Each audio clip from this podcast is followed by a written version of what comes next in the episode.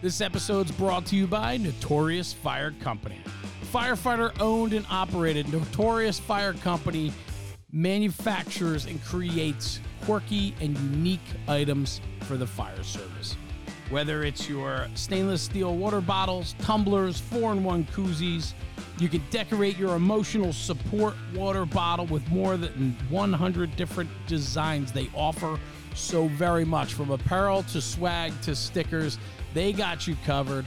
Check them out at NotoriousFire.com. That's NotoriousFire, NotoriousFire.com. And check them out on social media, Instagram, Facebook, and TikTok at Notorious Fire. And this month with the podcast, if you use coupon code Fire Radio June 2023, that is Fire Radio June 2023, you'll get free shipping on all orders within the U.S. So check them out, NotoriousFire.com. Lenny and the crew, they're making great stuff. And I have to tell you, with the summer upon us, the sticker packs are out of control. You got everything from Star Wars to pinups and everything in between. Slap them on your beer fridges, your coolers, and your tumblers, and celebrate the summer in style with Notorious Fire. A good supporter and longtime friend. We're happy to have him on the podcast with us. Check him out, NotoriousFire.com, and coupon code FireRadio June 2023 for free shipping all across the U.S. As platform today, Jason Jeffery, a firefighter out of Georgetown, Texas, 17 years in the business, 13 years with Georgetown.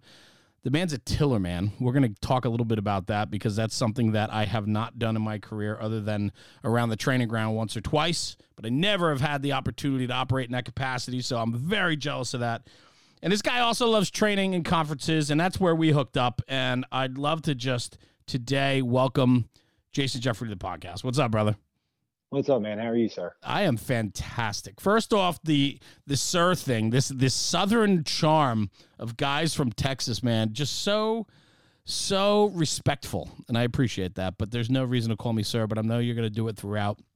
Anyway, it's going to happen. If my mom listens to this podcast and I don't say sir to you, she's going to beat the hell out of me. So it's going to happen out of respect for her. You know what? We need more of that. We need more of that now more than ever in this country. So listen, man, I appreciate that. And Mama Jeffery, you've done a good job. So thank you for raising a good boy. So brother, thanks for joining me, man. Oh, of course. For sure. The pleasure's all mine. And thanks for having me. Absolutely. So it was funny, right before I hit the record button, I asked, I said, do you remember the first time we met? And you're like, yes. And I actually have a story about it. So I have to be honest with you. I know we've crossed paths a couple times. So yes, I'm not really, I don't remember our first interaction. So I want to hear it. And I hope I did all right by you. Oh yeah. No, 100%. You put something in my head that has not gotten out since. It's been a feeling of mine forever, but like you put words to it in the perfect time in the perfect place. And it meant nothing to you, but to me and the young guys I brought with me to the Joey D conference down in Houston, dude, it was knockout. And I can't thank you enough for doing it, even though you had no clue what you did. What did I do? So I'll back up a little bit. Working at Georgetown Fire Department, a bunch of guys have been approaching me about going to these conferences and trainings and how do I get in? How do I go? I'm like, well, just put in for training and you can, our department will send you. They have no issues. And so the Joey D thing came up and I had a bunch of people sending me, you got to go. This is amazing. And so I'm like, okay, put in, and I got accepted. And then two younger guys put in as well. And they have 3-4 years on the job. We roll in and walk out by the pool to the host hotel, and there sits Jeff Kuhl, Mr. D, Chief D, Mike, Mike Dugan, yep, yourself. Like, there's just a herd smoking cigars and drinking beer by the pool. Okay. And we walk out there and we're just sitting kind of back in the corner, like the little high school girls, just like, oh my God, those are the guys. Holy, that's them. And we're just fanboying out from a distance. And then y'all walk by and say hello. And then we get invited to come sit down and we have a good conversation. And you had just left at that point. But as you leave, my boy goes, "Oh my gosh, that's National Fire Radio. There he is. That's National Fire Radio." And we're fanboying once again a little bit more. It's ridiculous. Oh yeah, it really was. But that's how much we love the job. Like, and we'll get to that point. Yeah. God, I'm sorry. Yeah. And so if we go to dinner, we come back, and someone had mentioned around the table, like, "Hey, come back to the back little conference room. We're having drinks and dinner that night." And at one point we walked around the corner and somebody kind of stopped us and goes, "Hey, this is instructors only, blah, blah, blah, blah." And we were just like, "Oh, okay." So we just kind of stood back looking and seeing all the cool people we like, you know, like you're watching the pitchers warm up at Texas Rangers Stadium. Like, that's kind of what we felt like. Yeah. Yeah. And then we walk back, go eat, come back, and all of a sudden we go around that corner again just to peek again, like, are they still warming up? And you came around the corner right at that time, and the guy I was with said hello to you, and y'all started talking, and you were like, "Go on over there." And we're like, "No, that's instructors only." And you said, "Hey, we're all firemen. Those are just firemen over there. You belong. Go." And that right there hit home. It brought it all in, and like, no, we all are one big family. That's awesome. Like, it doesn't matter if they're famous on Facebook, Instagram, FDNY, LA County, like, it does not matter. We're all firemen. And I can't thank you enough for just knocking that out of the park by saying one little statement. If there's anything I can say, I mean, I firmly believe that, right? Because I'll tell you why. I'm the exactly the same as what you're saying, and I've come to realize this, is that when I started National Fire Radio, everything was a cold call. I mean, we started something that didn't exist, and it was a new lane, and it was a new podcast and social media platform, and we had to just go for the ask. And what I've come to realize over the years is that regardless of who the guys are, we're all firemen. And that's the commonality that we share. And so regardless of if somebody puts themselves out there to a national stage and shares their training and experiences and knowledge and pays it forward through training, it's no different than a guy that's willing to come take that training, because we're all firemen and we're all trying to make ourselves better. And so there's that huge commonality, and I don't think we should separate the pack. I think that the pack is stronger as a whole. And so even the top 1%ers, the guys that travel the country, that have the biggest names, they're just like every other guy. And so don't be intimidated or afraid. And the most important thing, and I'm sure you learned over that weekend, was all those guys were super approachable and are willing to have conversations and just love the job together. Oh, 100%. It was, and not one person in that group treated us like anything other than a fireman at their own fire station. Hell yeah. And that it was amazing. It was perfect. And I got two guys now at the fire station that won't shut up about it, and they're trying to get more people to go to these conferences. And hopefully half of our department goes to Joey D this year. Like, it was phenomenal. Gas on the fire, man. It was perfect. If that's what I can do with National Fire Radio, is to promote the job and make the job better. And a simple, and that's why too, I talk about this a lot, where a simple interaction, your words matter. You know what I mean? Like, for me, I love to engage people. So, like, there's I'm always willing to talk and say hello and have a conversation. But, like, I could have easily walked around a corner and just said hello to you guys and keep walking. But, like, I wanted to meet you guys. I wanted to, what's your story? Where are you from? Like, that's what's important. And I think when you have the idea of what this job's about and the betterment of the job, that's what you're willing to do.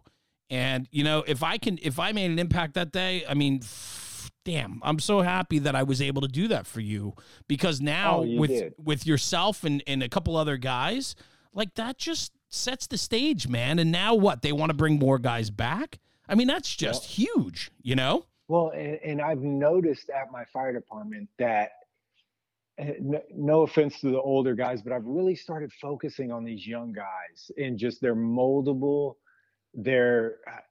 I can make them what I want. And I hear it all the time going to these conferences, like, "Oh, it's just, my department has nobody that wants to do this. The brotherhood is dead." You start hearing these things and like, wait, no, go to a conference and tell me the brotherhood's dead. I know. It's not. I know how passionate you are, and I know how, you know, so you're caught in that tug of war in a way too, right? Because you're in that middle age group, right? Where you have these impressionable younger guys that are looking at you as a very hands-on active, a guy that loves training and conferences and promoting the job. These kids are looking at you. And then you have the struggle of the older guys that are looking down at you saying like, hey man, slow it down a little bit. Like you're a little too aggressive, a little too excited. Right. And so there's that tug of war that you're dealing with. There are so many people in this fire service with the 13 to 7, like you're 17 years in, 13 in one department. That is that difficult position where you're being pulled in two very different directions typically. Yeah, exactly. It's that borderline of like stepping up and starting to be a role model. And I still feel every day like I'm the brand new guy. Like, no, why are you following me? Like, stop. Like, I'm not the guy. And I'm starting to slowly realize, you know, I'm starting to become the guy.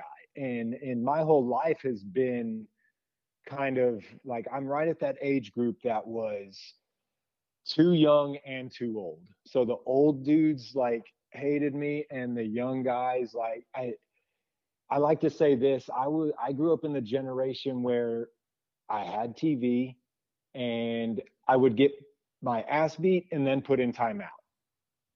Yeah. So you find the parents that were just, you know, oh, now they only do timeout, or I used to get my ass beat. I used to get both. I would go outside and play all day long, and then I'd come in and play video games at night. So I got to go out and do the whole thing of like, oh, all we ever did was play outside. Right. Like, yeah, so did I. And then I came in and I played video games all night. So I grew up in the world of between the two generations of the two that are battling each other. Yeah. That's a unique position. It really is.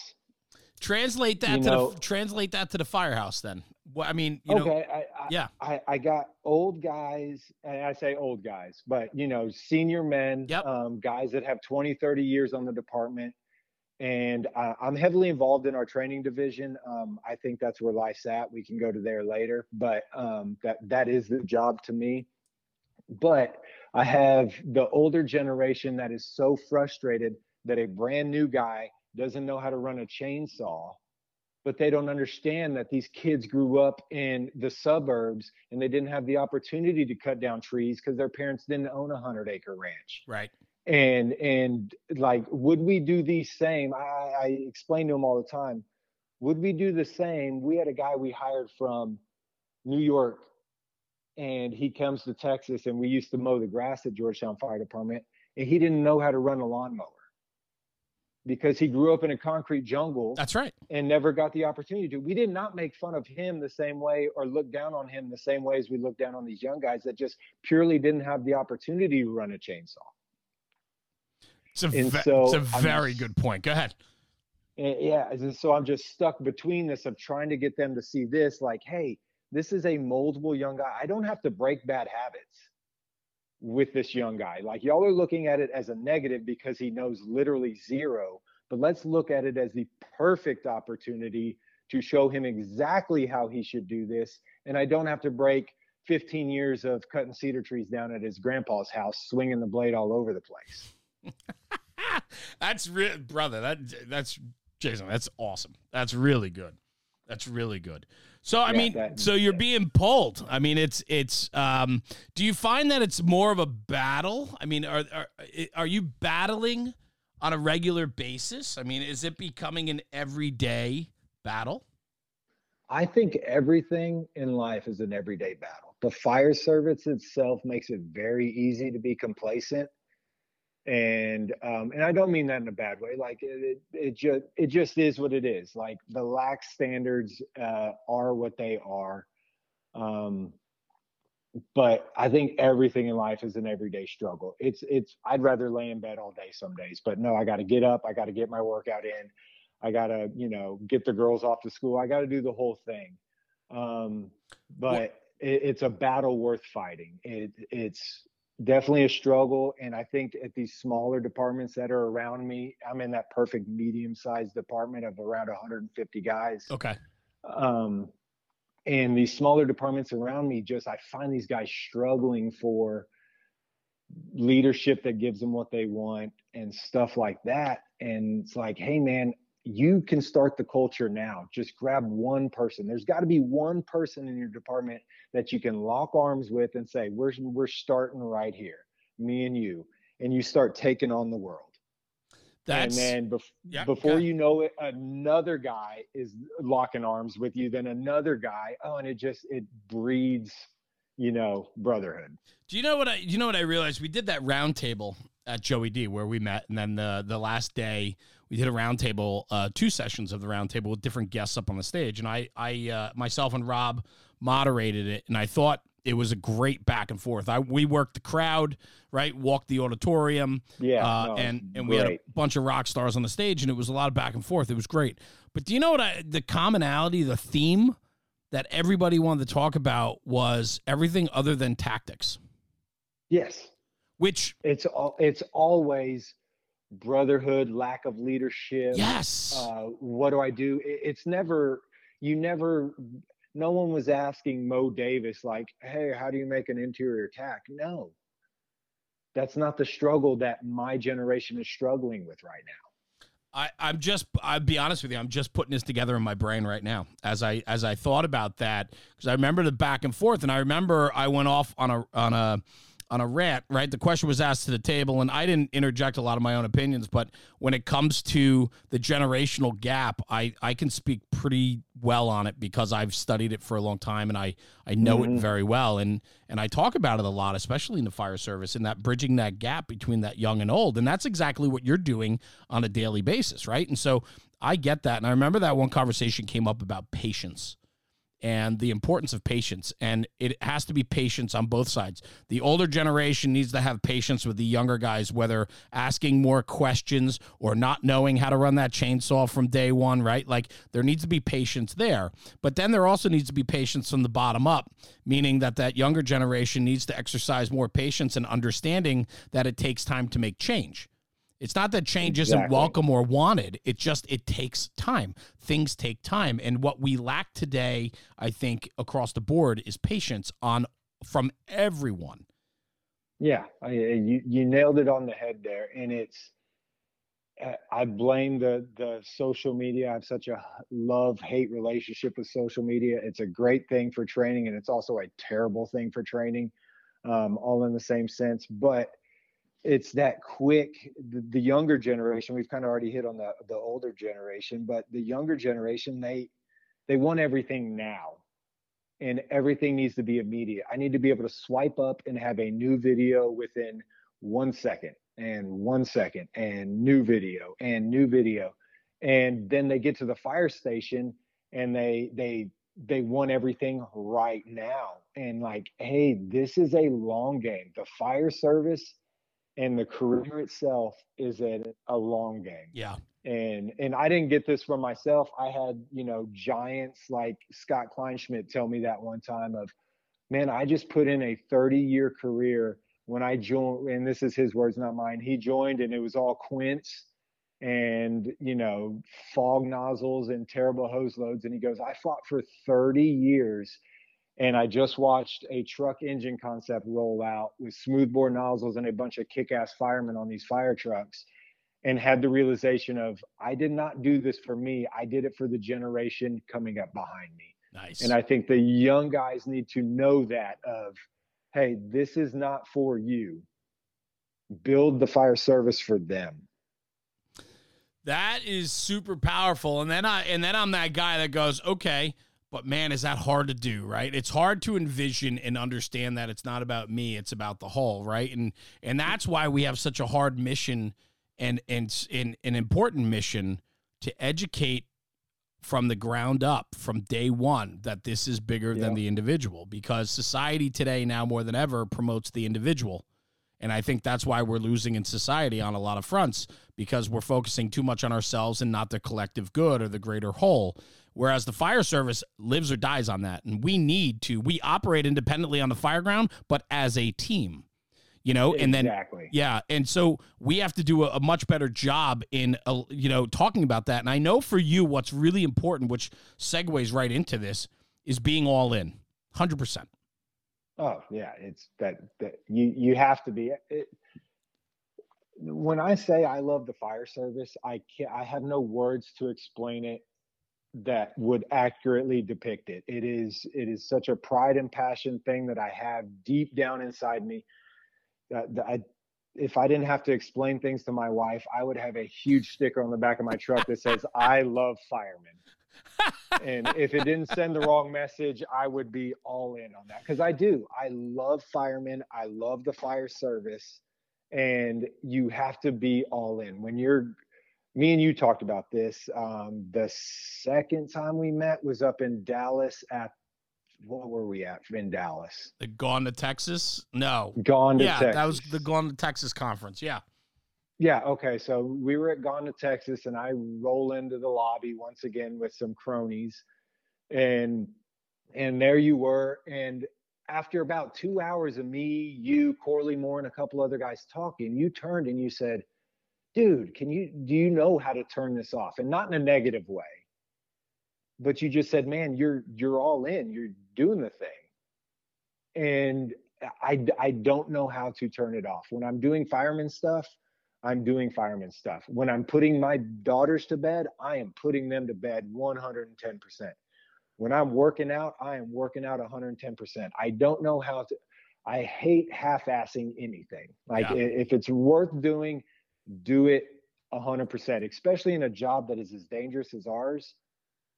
You can't half-ass this. You're going to get yourself hurt and injured and possibly killed if you're not all in. And so for me, go for it. Be all in. There's nothing wrong with it. I love that, man. And me saying that to you was a way to identify what you are and your excitement. I mean, that's what that was. I'm like, hey man, can you turn it off? Like, and you're like, No. All right. I can turn it off, but I have to direct it at something else. When I'm hunting and fishing, dude, I'm the most hardcore hunter and fisher you've ever seen. When I'm with my family, I'm going for super dad. Like when they give me that shirt every year for Christmas that says world's best dad, I feel like I have to earn that every year. Where do you get that focus from? Like, where does that come, like in the firehouse, right? Like, where did that from the minute you stepped into the fire service? Are you generational? Are you legacy, or are you the first one in your family? First one. I had a granddad that was a chief somewhere in Iowa. A great granddad that I never knew. I got a cool plaque of his that says, cool. Fire chief. Yeah. But as realistically, no, I'm the first one. How did you find your way? Man, I was doing the baseball thing, thinking I was going to conquer the world, but turns out I was just really like the best player on JV. And then college was not working out. I was working 3 jobs, welding, structural steel, and then doing all kinds of odd jobs. And I filled out an application when I was 17 years old to join the volunteers, because my buddies did it that were a little older than me, and they got this cool pager that when it went off, they got to leave school. And so I was all about leaving school. So anything that would get me out of there. Dad, you there? Good. Oh, there's a bear outside. You heard that? How did you hear that? Because I'm amazing. No, I put it on mute. I don't know how that came through. Did it come through as a yell? Oh, yeah. Oh, that's hilarious. I'm sorry, man. I muted it. It shouldn't have come through. It's all good. There's a bear in my front. There? Yeah, well, it's funny because I've been tossing my garbage cans and it drives me nuts. And now he just walked across my driveway. So anyway, I was yelling to my kids and my wife to make sure they were awesome. Inside. Yeah, now I'm jealous. I can't believe that came through, man. I hit the mute button. That's wild. So everybody listening to the podcast right now is going to be like, what the hell was that? Anyway. What is going on? So, so there's a black bear that just walked through my front yard, across my driveway, and I think he just went across the street. So, yeah, anyway. But they toss my garbage cans, and it gets very frustrating. And, frankly, pisses me off because then I got to clean up the garbage in the morning. And the problem is now the bow hunter in me wants to come to your house. Oh, yeah. Well, you should see it. I have like 10 pointers in my backyard. Oh, like, beautiful. I'm not a hunter, and I live in like suburbia, like 20 minutes outside of New York City. So like, the deer population here is out of control. and I have monster deer in the backyard, and they bed down. I have like a family of like 10 that bed down in my yard like every night. And I don't, well, I don't help you with that. I know, right? There's so many guys. I send pictures all the time from my kitchen window to guys, and I go, look at this guy staring at me this morning. So anyway, yeah. I'm so sorry, man. I didn't mean to like totally derail this, but it makes, you know, it's funny. Anyway. No, that's good. Where were we? And now I have no idea where we were. Shit. We were where the bear was. No, I know that. Damn, that really messed up everything. So I apologize for that, brother. No, I think we were going off on being all in, and I asked you where it came from, and you said you were you joined the volunteers. You had a cool because you wanted the cool pager, right? So that's right. Yeah, cool pager allows me to leave school. Love leaving school. I'm all about it. But then the fire chief told me, he's like, hey, you got to be 18. I'll call you whenever we're gonna run a volunteer academy. I'm like, okay, cool, yeah. Forgot all about it. Going back to work, going back to college. Well, my mom thinks I'm at college, which I'm really not. But then one day my phone rings and he's like, hey, we're starting a volunteer academy. And this is like a year later. I completely forgot about it. And I'm like, okay, started that. And I mean, the moment I walked into the door, I was like, oh yeah, this is it. Like these are my people. Like, I guess kids growing up, you see your favorite baseball player and you're like, oh, that's my team. Texas Rangers is my team. The Dallas Cowboys is my team. When I walked in the door, the fire service is my team. I'm all in. I know all the players. I know all the greats. I know the history. I know everything about the team of the fire service. And I don't know where it came from. It was in my blood. That's awesome. Because you're all in, right? So that was it. And then so when you got all in on this thing and you bit, right? Yeah. Did it, what about it got you just absolutely hooked? Like did it disappoint at all? I wouldn't say it disappoints. It's like when you love your wife, like there's just things that irk you about it. Got it. But you're never disappointed in her. Like, yeah, she slurps water weird, but I love her. And I love the fire service the same way. And she don't, she's going to listen to this and be mad. Yeah, no, that's funny. She doesn't slurp water. No, I get it. You know what I'm saying? Yeah. But you didn't really have a lot of expectation then, did you? Because you didn't know anything about it, right? We go help people. That's all I knew. Yeah. And then what I did notice is the people that were all in did it very good. And as we spoke before, I don't like half-assing anything. Yeah, right. If I'm going to build a gate, I'm going to buy the good hardware because I've half-assed about 15 gates and realized that shit doesn't work. Yep. And so being all in and buying the good hardware, going to the right trainings, those are the guys I liked working with because they were good. And I hate losing with a passion. Like, and losing is a broad term, but like being not good at the job to me is losing. Being mediocre at the job is losing. And so in order to not lose, I got to be all in and I got to learn from the best of the best. Got it. I love it. That's passion. I think too, is to recognize that early on that the guys that were into the job are good at the job. Yes. 100%. Yeah. What is it like when you bring these young kids to these conferences? I know how important like that mentorship role is because I know, you know, where you stand and how much you love the job. So it's important to pass that along. That just comes with the fabric of being who you are. What is it like to watch those faces of those young kids that like, oh, okay, I should go to this. Like I should try this. I'm into the job. Like, and then they get there and it's like, holy shit. Like, what is that like to watch their faces and to get that feedback from them or that car ride home or. It's level 10. It's the best part now that I'm really enjoying is, as you spoke before, of me being in that middle management, that between two things and to take these young guys that have all the feelings that I had for the first 4 years of my career of just wanting more. Not that my department wasn't giving it to me. I just knew like, there's gotta be more to this. There needs to be another level for me. And I find these young guys struggling with that every day of like, hey, their officers are giving them everything they have. And them wanting more, I know where I can find that now. Go to Joey D. Go to these conferences, Lone Star Conference, the Wichita Hot. Yeah. Go there and you're going to find what I found. And it's going to get you all in. And then to watch them bloom. And they're going to be better than me, because they were already close to me, and now bringing them, they're going to learn and get better than I am. And that's what I want to see. I want them learning what I've learned and then going out and conquering the world. And now you get to take that to the training division, right? Yes. So I look at it as, in my department's phenomenal. They don't bat an eye now. To send me anywhere, because they know I'm coming back with knowledge and I'm going to give it to every member that will listen.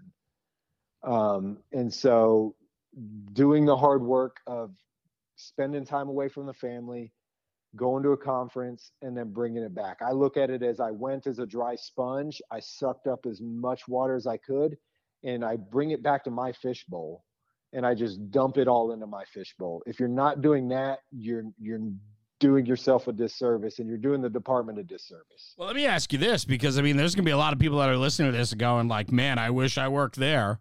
There's so many departments that don't value that external training and guys that would love to go and bring it back. But a lot of jobs kind of poo-poo it, if you will. They're just not into it, or they don't see the value in that, or we don't do it like that here, or we do it our way. Has Georgetown always been that way of promoting better training by sending guys out into the world and then coming back? Yeah, 100%. They just they're under the mindset, and we kind of have a culture of let's go out and do it. There's definitely, I mean, we definitely have things that are just a certain set way, as every department does, of like, oh no, we cannot change that.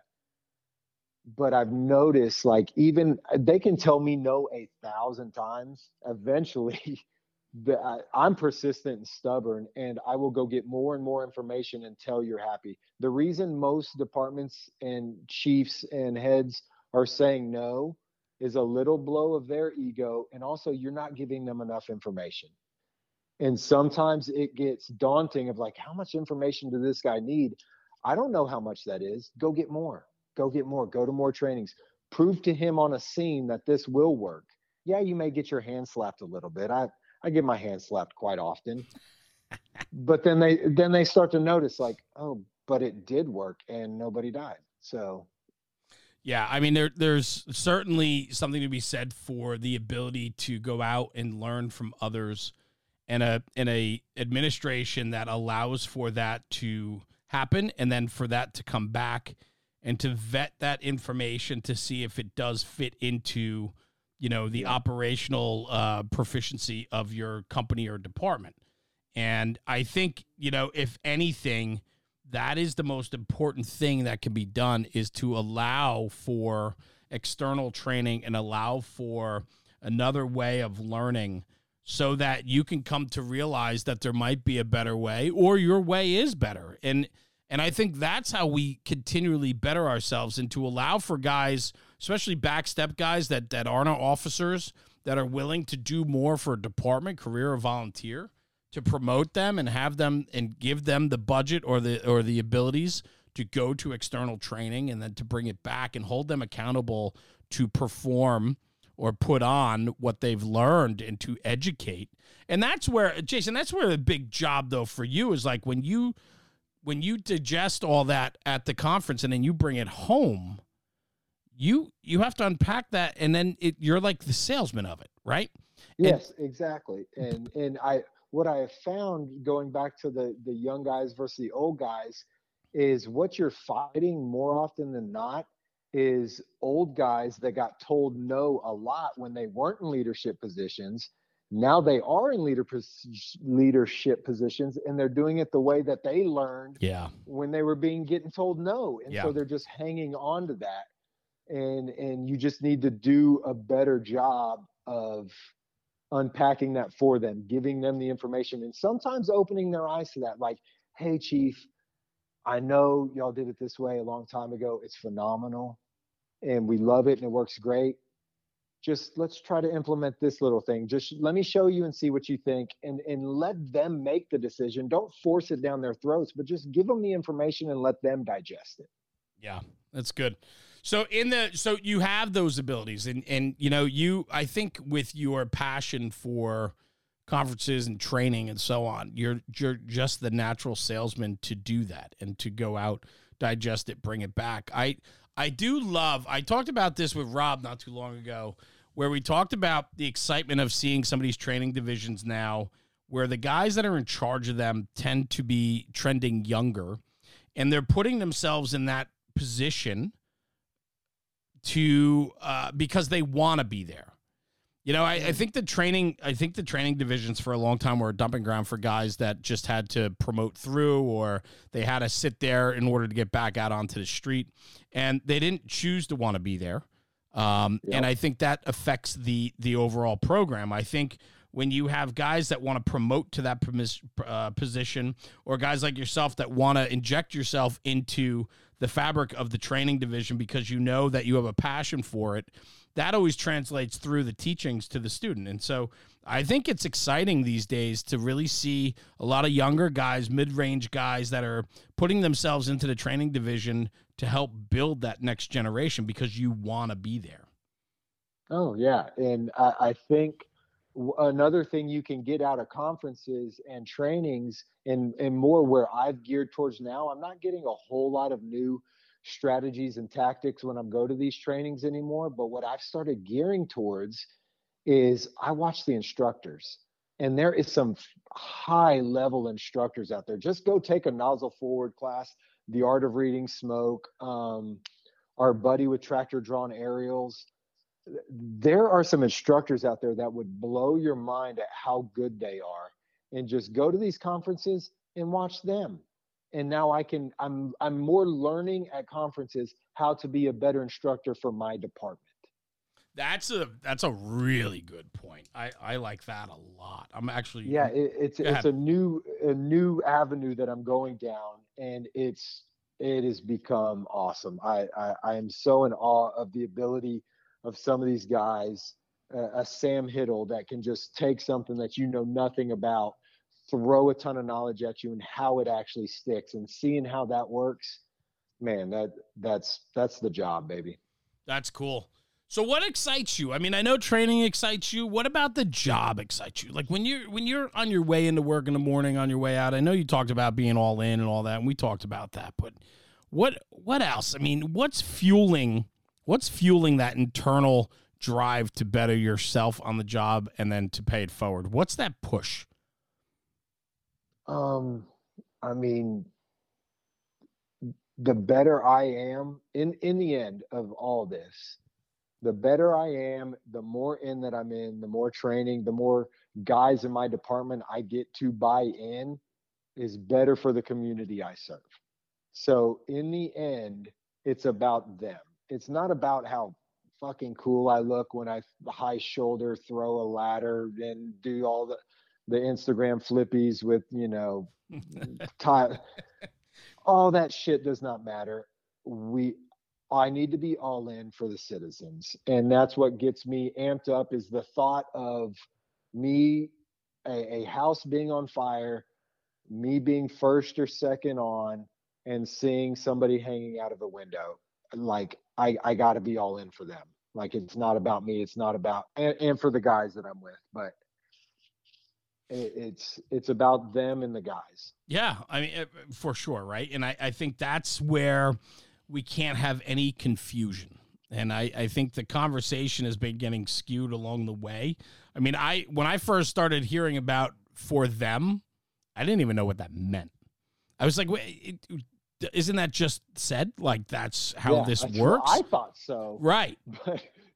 Well, isn't that a little, I mean, I don't understand where that conversation had to start or where it comes from. I mean, it's the safety culture, and I agree with it. Like, safety has to be a thing, but I think where we misjudge the whole safety side of things is when we at fire academies, I don't know how it is up north, but down here it just became a huge thing in the early 2000s on through now of like me first, then the crew, then the people. And I get the side behind it of like, well, if I'm hurt, I can't help them. If they're looking for me, we can't help them. I get that, but I think we're misaligning this, and where it comes where I'm number one is the night before when I'm well rested and I'm hydrated. And then when I get to work that I'm well trained, that's when I come first. I'm first and my crew's first at the fire station. But the moment that bell rings and I got to go out, me and my crew will agree with you 100%. We're no longer number one. Whoever just dialed number 911 is now number one. And all that stuff I did beforehand was putting me and my crew first. But now it's time for them.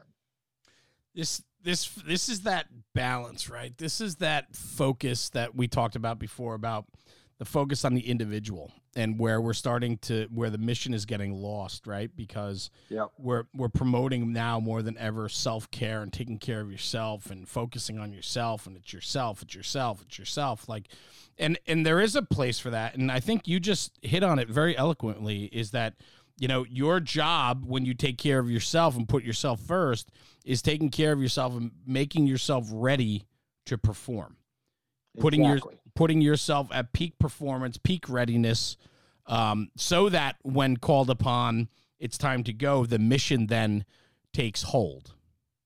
Exactly. I think that's what they meant. I hope that's what they meant when they said you're number one, crew's number two. We just did a very piss poor job of explaining it.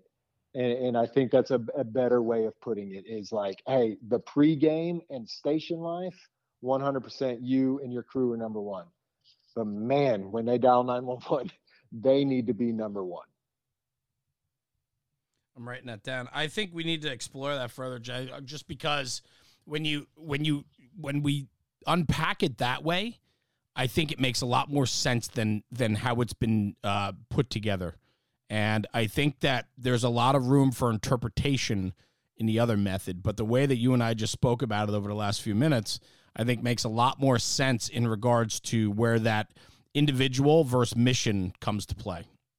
Exactly. I love it. So what's next for you? What are you looking forward to? What, 17 years in this job, you got a long way to go, brother. I'm sending it. I got hired at 21. I got a long way. Oh, that's fantastic, man. I love guys like that. You have a lifetime ahead of you. And I have to think that your passion and love for it is only getting deeper and better as you immerse yourself more and more. Man, it really is. And I got to thank guys like you and, you know, all the guys I mentioned in this, talk, like none of this comes from me. I'm surrounded by giants. I find that's the best place to find yourself, is the small fish in the pond, because like being the big man in the room feels cool for a little bit, but you don't get any better being the big fish. Like when you're the guy that everyone's walking up going, who are you? That's where I find that my growth comes from. I like being that small fish and I go, I'm a nobody from nowhere. Hi, nice to meet you. And just let it rock from there. And next thing you know, you're shaking hands with Mo Davis and Chief Thompson and these guys you've looked up to and watched YouTube after YouTube after YouTube video, Mike Campo, you know, the boogie down truck work guys, like everybody. And now I'm shaking hands with them. I'm that little fish, baby. And let's see where I end up. And I still feel that way. And I can't help myself but be excited about that. Well, what certainly attracted me to you was your passion, and how you were a gentleman from day one, and that your love for the job comes through, man. And, you know, like I said to you that day, you mentioned it earlier, hey man, can you turn it off? No. And I don't want you to. And I think that that's what this is all about. And that's why I wanted to have you on today, because I just felt like you could connect with so many people. You are that guy that are being pulled, you know, in both directions on the job, and you're super passionate and you're paying it forward and you're doing it right. And I just think that, you know, you got a long way to go. And I think that's what's most exciting about this, is that this is just the beginning for you, man. This is an early chapter in your book. Yeah, man, that's good. Let's keep writing a good one. I appreciate you, man. I am so happy that you joined me today, and I'm glad that you were able to share. I think it was an excellent episode, and I think you had a lot to share today. So I thank you very much for jumping in and spending 45 minutes to an hour with me today.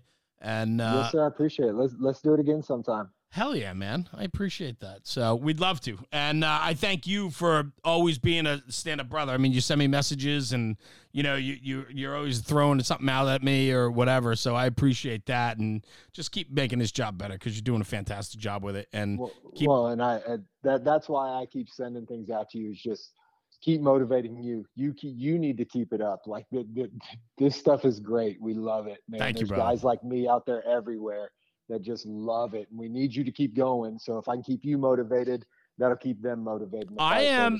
Let me tell you something. 28 years in the fire service, I'm more motivated than I've ever been. And let's go. Fuck yeah, man. And how can we not, right? Like, I look at it this way: if I can make a difference or an impact, or crossing paths with you in the hotel lobby, and just a simple conversation leads to something more, that's fantastic. Like, that's what we need to be doing, and we need to be doing a lot more of that. Exactly. Yep. Let go of your ego. Go out, be the small fish in the pond, and see where you end up. I love that. Brother, thank you. Thanks for joining me today. I absolutely appreciate you. Good. Stay right here. I'm going to sign out, and then we'll chat for a few minutes off the air. But thanks again, brother. I appreciate you being here. Yes, sir. Guys, thanks for tuning in for another episode. Jason Jeffery out of Georgetown, Texas. He's that mid-range guy, man, being pulled in two different directions, and what a great episode. Jay, thanks so much for the for your content today, and I appreciate you being here. And thank you to everybody that's listening. Please like, share, subscribe, share it, talk about it at the kitchen table. Get the conversation going, because when we talk about the job, we're making the job better. Anyway, we'll see you at the next one. Thanks for tuning in. Jeremy, National Fire Radio.